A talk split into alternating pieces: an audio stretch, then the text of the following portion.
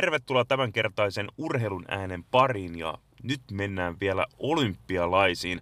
Olympialaiset on pidetty, juhlittu, nautittu ja kaikkia muuta sellaista, mutta vielä palataan noihin Pyeongchangin fiiliksiin ja tunnelmiin ja ennen kaikkea jääkiekkotuomari Sakari Suomisen kautta. Sakari Suomistahan haastattelimme ennen olympialaisia ja hän kertoi rehellisesti tavoitteekseen päästä tuomitsemaan olympiafinaalin. No, tänään sitten selviää, miten siinä hommassa oikein kävi ja mitä kaikkea matkan varrella oikein sattui ja tapahtui.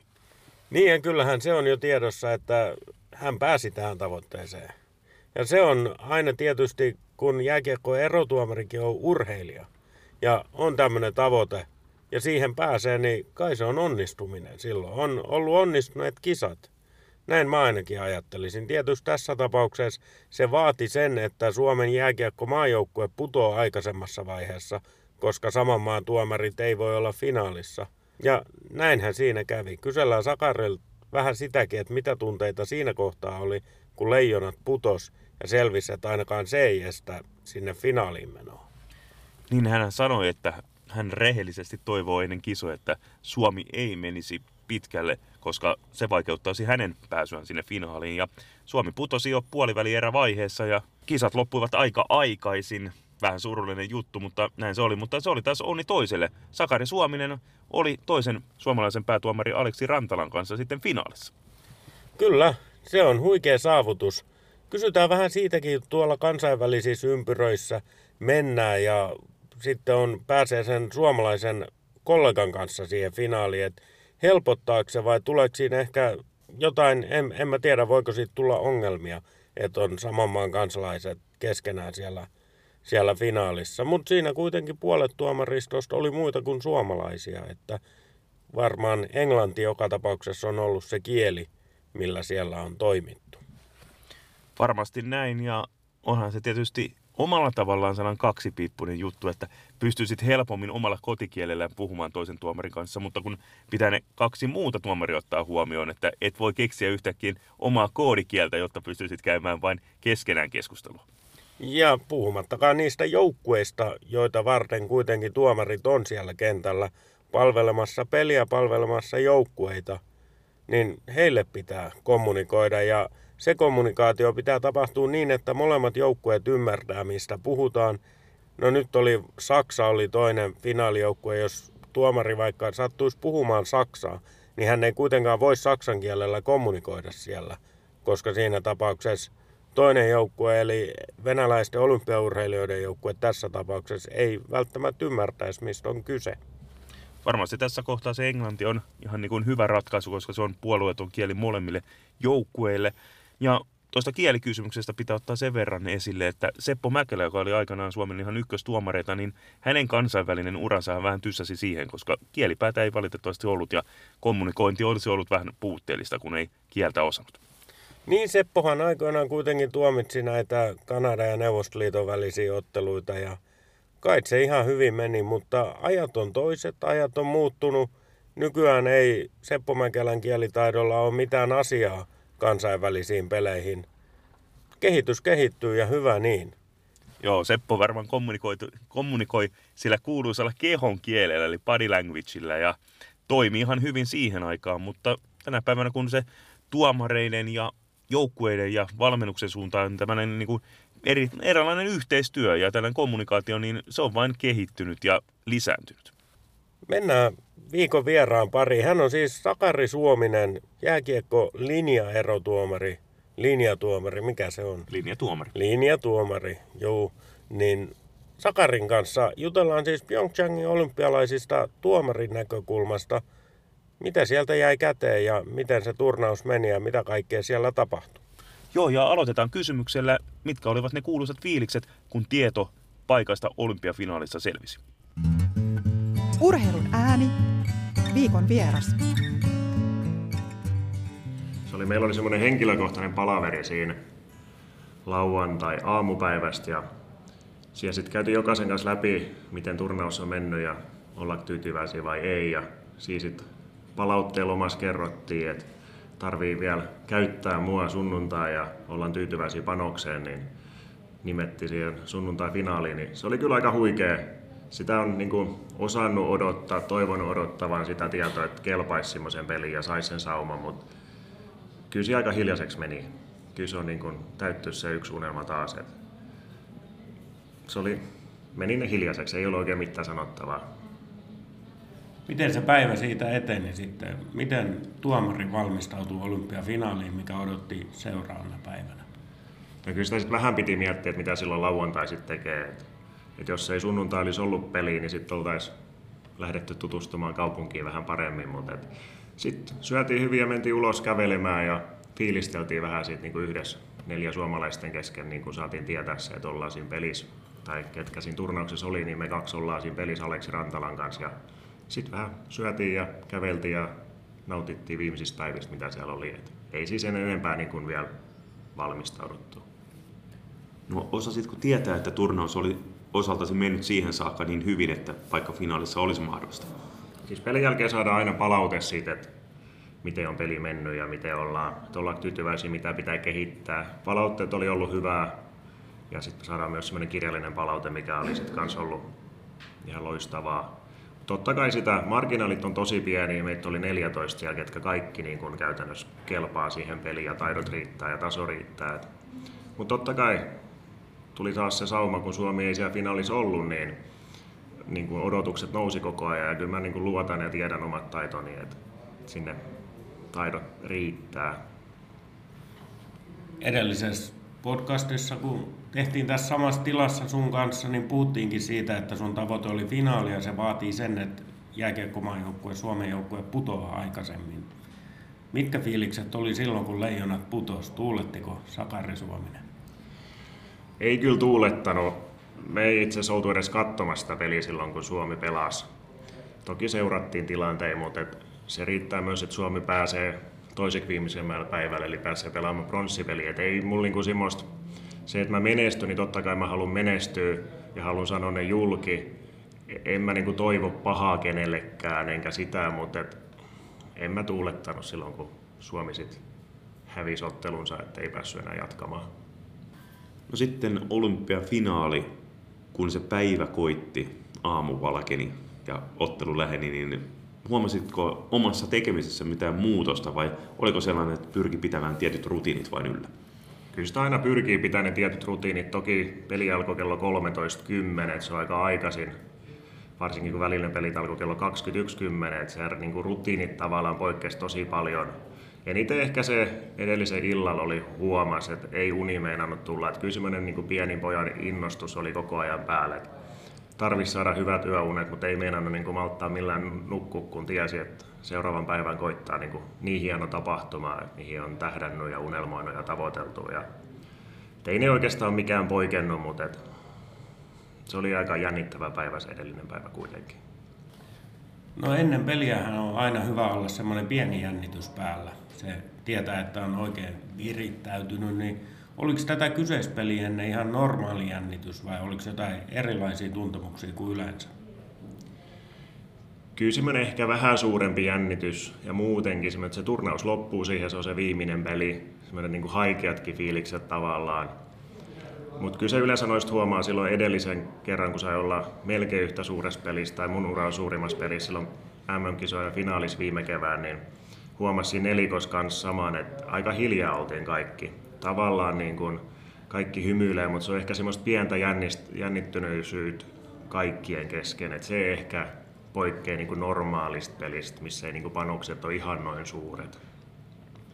No itse otteluhan oli aika huikea trilleri ylipäätänsä, että mukaan oli päässyt Saksa kaikkien yllätykseksi ja ottelu venyi lopulta jatkoerään, niin oli varmasti ihan niin kuin kiva olla tällaisessa huikeassa thrillerissä ja spektaakkelissa olla vielä tuomitsemassa, että kun pelikin oli niin huikea.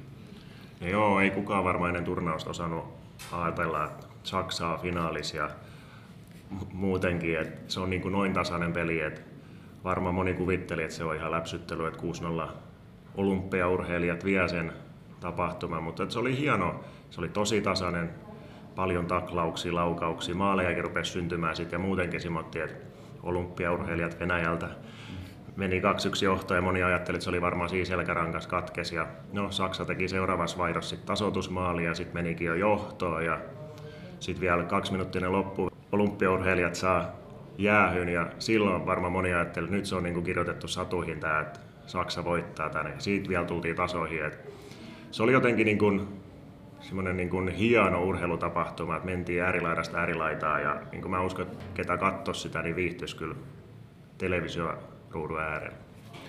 Aika hyvin pystyt kertaamaan tuon ottelun kulun. Muistatko tuon videolta jälkikäteen vai pystykö nuo kaikki muistamaan ihan niin kuin itse tuominneena tuon ottelun? Että tuleeko nuo tapahtumat ihan kuin apteekin hyllyltä sitten? Kyllä ne suurin piirtein tulee kyllä apteekin hyllyltä. Se oli niin hieno tapahtuma, minkä aina tulee muistamaan. Että, että kyllä sen ainakin toistaiseksi vielä muistaa, että ehkä monen vuoden jälkeenkin vielä muistaa, että miten se peli menee. Ihan yksityiskohtia kaikista ei välttämättä muista, mutta nämä niin kuin suurimmat tapahtumat, niin kyllä ne muistuu mieleen. Joka pelin jälkeen saitte palautteen, varmasti myös tämän pelin jälkeen. Mitä siinä oli? Menikö hyvin?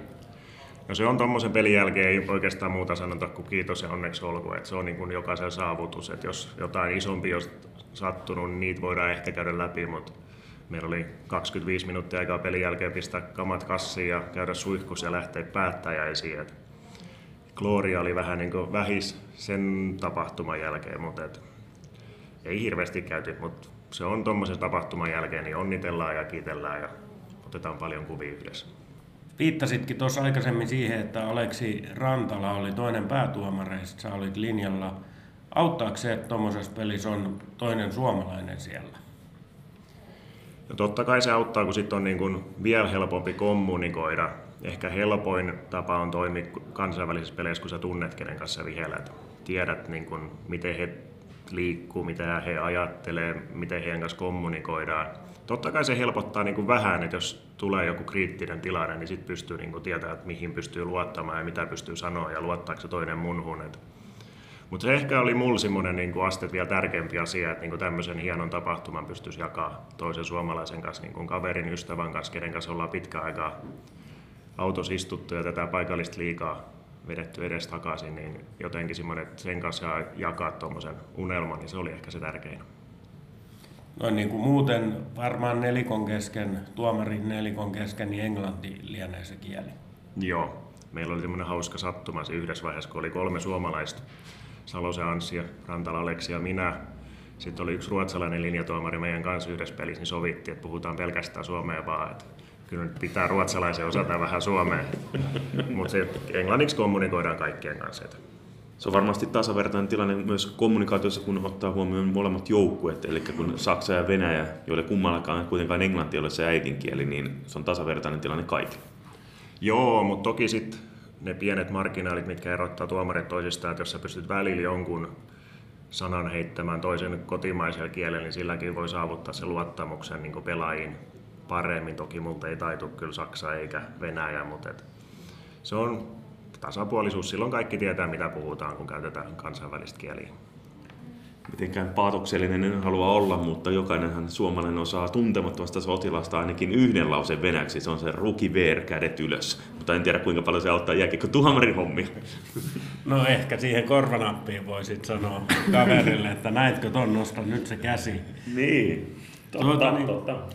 Voiko olla, että tämmöistä ottelua ennen, niin joukkueiden taholta tulee jotain kontakteja tuomareihin? En mä tiedä, voiko sitä kutsua painostukseksi tai miksi, mutta onko kommunikaatio joukkueiden kanssa ennen peliä? Ei ole minkäännäköistä. Kansainvälisen jääkiekkoliitolla on sellainen linjaus, että tuomarit julkistetaan kuusi tuntia ennen varsinaisen pelin alkuun.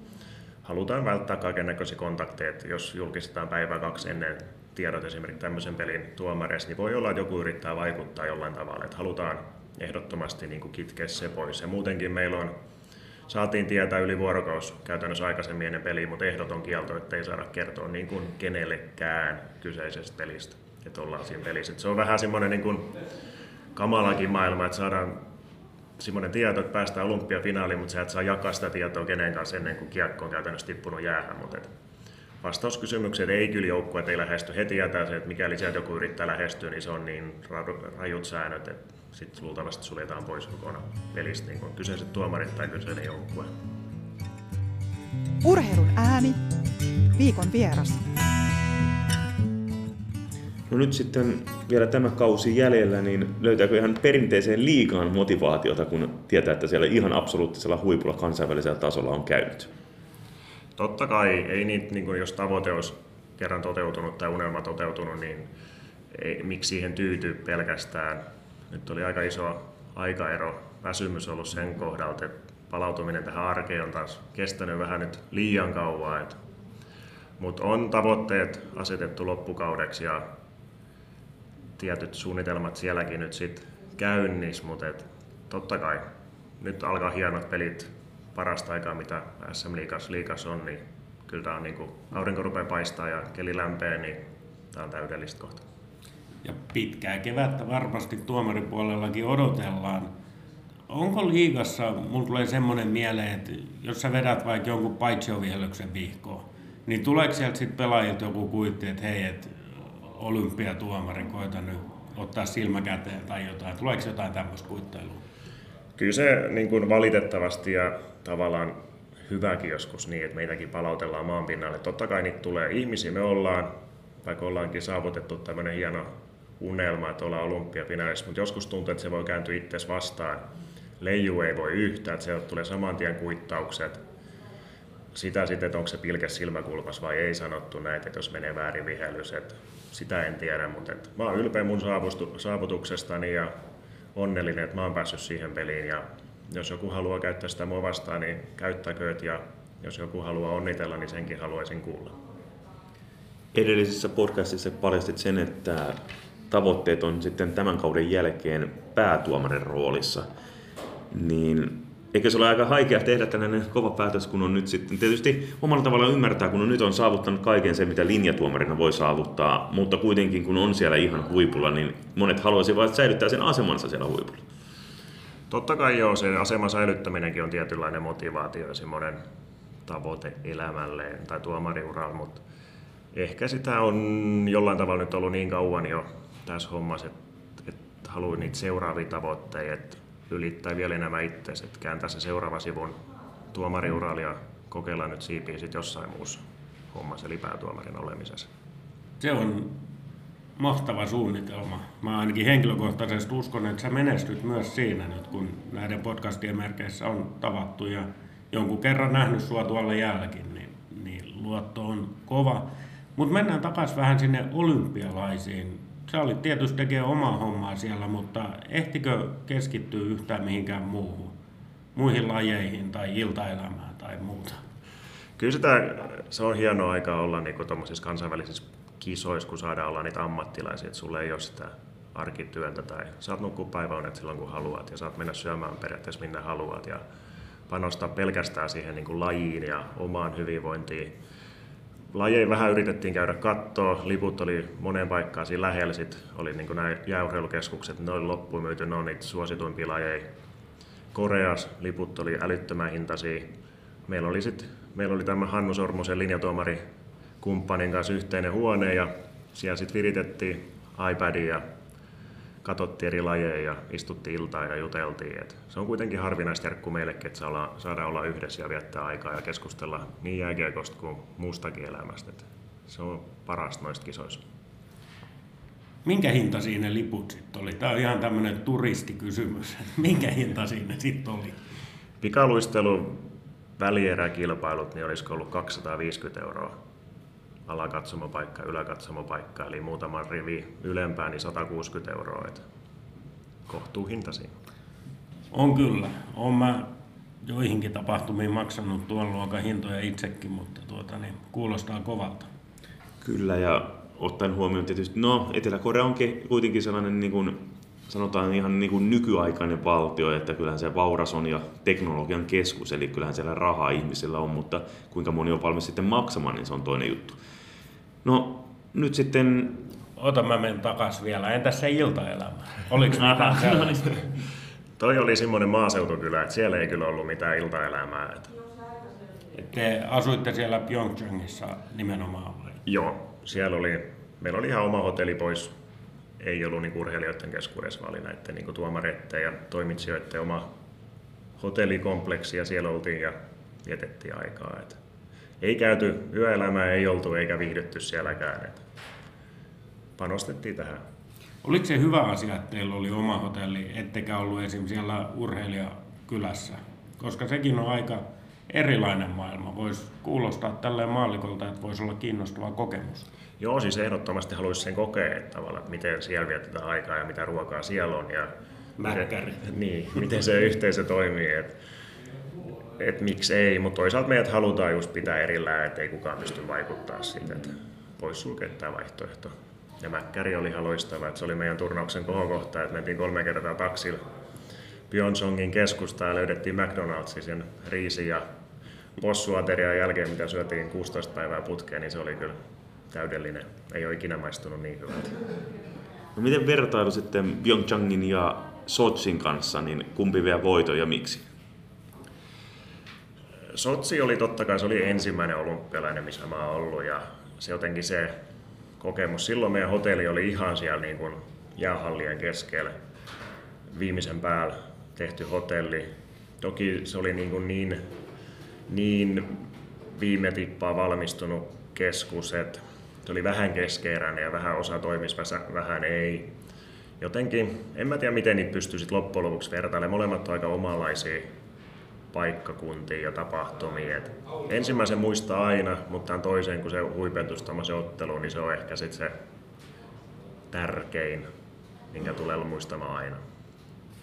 No, neljän vuoden päästä, kun seuraavat talviolympialaiset, niin onko siellä jo sitten tavoite nähdä sinut päätuomarina? Se on ihan mahdottomuus, että mut nähtäisiin siellä päätuomarina. Neljäs vuodessa ei pysty siirtymään niin kuin linjatuomarista kansainväliseksi päätuomariksi tuolla tasolla.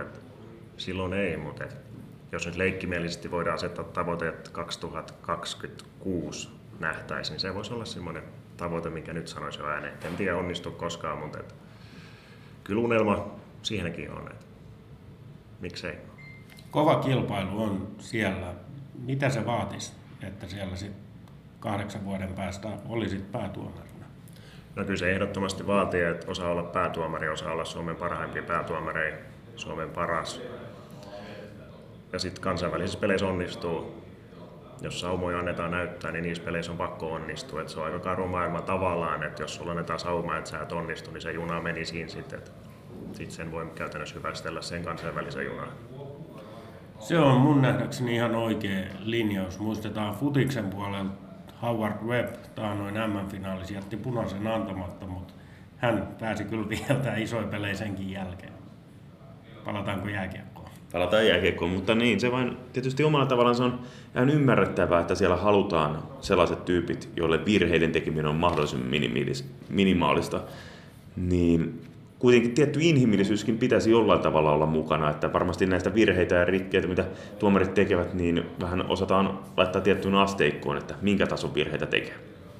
Joo, kyllä siellä on nyt muututtu, että ennen niitä niin kuin melkein 10 vuotta sitten niitä virheitä etittiin oikein. Nyt meidän niin kuin noissa peleissä oli 32 kameraa ja sanottiin, että mikään ei jää kuvan ulkopuolelle, että kaikki löydetään. Siellä oli niin kuin käytännössä 4K-teknologia, että sitä kuvaa pystyttiin kääntämään niin kuin toiseen suuntaan myös. Että mutta yritetään ymmärtää se inhimillisyyden puoli siihen, että me ollaan ihmisiä, tilanteet tapahtuu tosi nopeasti. Se on se tietystä kuvakulmasta, kun sä pystyt näkemään.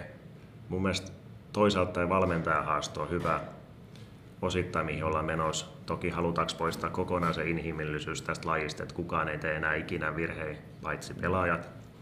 Mutta sillä saadaan kuitenkin minimiin ne, sit ne isot jutut, mihin niin ne maalit on syntynyt. Et jos on ollut metrin paitsi, jos sitä ei kukaan ole huomannut, niin se on niin oikeus haastaa. Niin mun mielestä on ihan fine, koska teknologia on sitä ja moni muu on sen voinut nähdä, niin miksei. Onko tämä yleinen asenne just tämä tuomareiden keskuudessa – että se on ihan fine, jos on selkeä virhe, mikä voidaan haastaa, vai ot, ottaako tuomarit siitä myös nokkiinsa, että toi on mun duuni, mitä sä sitä haastat? Ei, kyllä mä ainakin ajattelin sen niin, että se on tavallaan myös mun semmoinen niin henkivakuutus, että jos mä olin huonosti sijoittunut tai väärin sijoittunut tai tein inhimillisen virheen, niin mulla on se toinen sauma myös korjata se tilanne. Toki se ei ole niin mun käsissä, mutta tavallaan, että kun sen pelin tehtävä on voittaa, maalit mentävä oikein, niin mun mielestä on hyvä juttu. Vai ehkä eniten mikä nyt niin näissä harmittaa, niin ne sekunnit on tuskaisen pitkiä siellä kentällä. Vaikka se menisi vain minuutti, mutta sitten kun kaikki odottaa sen minuutinkin, niin se on niin, niin pitkä, että mikä tässä nyt kestää ja miksi se on noin vaikeaa. Että se on ehkä se, mikä niin kuin ihmisiä ärsyttää ja meitä ärsyttää tavallaan. Että se, se kestää se prosessi niin kauan, mutta että niin kauan kun tilanteet menee oikein, niin ollaan siellä vaikka tunti ylimääräistä, että peli voittaa. Urheilun ääni. Näin siis Suomen ihan ykkös jääkiekko-linjatuomari Sakari Suominen. Hieno juttu, että tavoite täyttyy ja kyllä täytyy sanoa, että kyllä Sakari sen tavoitteen täyttymisen eteen kovasti on tehnyt töitäkin. Kyllä, hän on tehnyt töitä ja tosiaan kun tuommoiseen olympiafinaaliin pääsee, niin ei pelkästään Suomen huippulinjatuomari. Kyllähän on myöskin vähintäänkin nyt NHLn ulkopuolisen jääkiekkomaailman huippu. Ihan siellä kärjessä. Eli voidaan puhua kansainvälisen jääkiekon, kun siitä aina puhutaan NHL ja kansainvälinen jääkiekko, kun eri säännötkin vähän osaltaan on, niin kansainvälisen jääkiekon ihan ehdoton huipputuomari linjatuomarin osalta ja nyt sitten jää nähtäväksi, mihin rahkeet riittävät, kun siirtyminen päätuomarin rooliin käy. Niin, niin kuin tosiaan puhuttiin jo edellisessä hänen kanssaan tehdyssä podcastissa ja tässäkin sivuttiin, niin se prosessi on siis käynnissä ja toivotaan, että se menee hyvin. Mutta se, mikä mulla nyt pyörii tuon haastattelun jälkeen mielessäni on se, että tässä on niin kuin hyvä huomata, olympialaiset on tietenkin urheilijoiden kisat, mutta se on todella merkittävä tapahtuma myös kaikille, jotka on jonkinnäköisessä roolissa siellä. Se olisi ihan katsojallekin tärkeä tapahtuma, mutta puhumattakaan sitten vaikka erotuomarille jääkiekossa, niin he on tavoitteellisia urheilijoita kuitenkin myös. Vaikka se näkökulma siihen lajiin on eri. Se on iso tärkeä tapahtuma, vaikka helposti vaan ne kuitata, että siellä oli jotkut sebrat viheltämässä. Niin ne on tehnyt paljon töitä ja isoja tavoitteita saavuttaa, kun pääsee tuommoisiin olympiafinaaleihin. Niin, laista riippumatta, niin sinne valitaan myös parhaat tuomarit. Jos on parhaat urheilijat lajissaan, niin kyllä on parhaat tuomaritkin, että ei sinne ihan niitä vihkoon vetäviä linjatuomareita tai päätuomareita jääkiekkoon oteta tai missä tahansa lajissa, niin kyllä siellä eliittituomarit on. Joo, ja lähtien ihan vaikka toimitsijoista ja muista, niin eiköhän siellä jonkunnäköinen pudotuspeli ole käynnissä vähän joka saralla. No toihan on mielenkiintoinen tietty se hyppy sitten tulla olympiafinaalista ja sitten tänne Suomeen. Okei, nyt meillä ei ole niitä loskakelejä tällä hetkellä, mutta tota, niin, kuitenkin vähän ankeammat hallit ja erilaista se toiminta. Joo, ei ole ehkä niin suurpiirteistä kuin ehkä olympialaisessa. Täällä ollaan vähän niin kuin odottamassa ennen kuin alkaa sitten ne kevään huipennukset ihan koht sillään. Ja ehkä tietysti kun sitten kun ne pudotuspelit alkaa, niin sittenhän se suomalainenkin jääkiekko on parhaimmillaan. Eli eihän siihen nyt hirveän kauan onneksi tarvitse enää odottaa. Niin, se on totta kai se kauden huipennus on edessä, niin ehkä jonkunnäköinen tämmöinen henkinen latautuminen pitää tehdä myös tuomaripuolella uudestaan. Se on siellä olympialaisissa ollut ihan tapissaan se latautuminen, kaikki on tähdännyt sinne. Sen jälkeen varmaan tulee vähän semmoinen haikeus, niin kuin Sakarikin tuossa sanoi. Mutta sitten pitää latautua uudestaan ja tärkeimmät pelit kotimaan liigassa on vasta edessä. Se käy niin kuin työstä. Se varmaan vaatii pääkopastakin jonkun verran se uudelle asennoituminen ja latautuminen. Varmasti ja uskon, että juuri tuolla pääkopan niin kuin pään sisällä ne jyvät erottuvat takanoista. Että hyvä tuomari, varmasti ihan niin kuin sellaisia säännön tulkitsevia tuomareita on Suomessa paljonkin ihan eri sarjatasoista riippuen, mutta sitten ne huiput, ne erottuvat juuri henkisellä puolella, uskaltavat tehdä kovia päätöksiä, latautuvat jokaiseen peliin ikään kuin se olisi se olympiafinaali. Eli tällaisilla asioilla vaan ratkaissaan hyvät tuomarit erinomaisista tuomareista tai erinomaiset tuomarit hyvistä tuomareista. Kyllä, kyllä. Ja urheilumaailmassahan, ja no tämän podcastin aihe on nyt jääkiekko, niin sanotaan, että jääkiekossa kuitenkin sarjatasosta ja turnauksesta riippumatta, niin pelaajillehan se käynnissä oleva ottelu on sillä hetkellä maailman tärkein asia. Niin sen mukaan pitää myös tuomareja asennoitua ja väitän, että ne, jotka parhaiten pystyy tämän mukaan toimii, niin viheltää myös keväällä liigassa pisimmälle ehdottomasti tällä kertaa samaa mieltä. no niin, päästiin suloiseen yhteisymmärrykseen, niin paketoidaanko tämä podcast-jakso tähän? Joo, eiköhän toivoteta mukavaa päivän jatkoa sinne kaikille kuuntelijoille ja juuri sinulle. Juuri näin, ja muistutetaan vielä, että jos haluat vaikka sähköposti-ilmoituksen, kun laitetaan uusia jaksoja tulemaan, niin urheilun aani gmail.com on meidän mailiosoite. Pistä sinne viesti, niin lisätään listalle. Mitään spämmiä ei lähetetä. Ei mitään mainoksia eikä mitään muutakaan älytöntä, vaan ainoastaan tieto näistä uusista jaksoista. Ja samaiseen osoitteeseen voi lähettää myös palautetta näistä podcasteista. Risuja tai ruusuja tai kenties jopa molempia, mutta kaikki palauta se luetaan ja otetaan niistä opiksi. Nyt kiitoksia ja kuulemiin. Moikka! Hei ja moi! Urheilun ääni. Löydät meidät myös Facebookista Urheilun ääni ja Twitteristä at urheilun aani.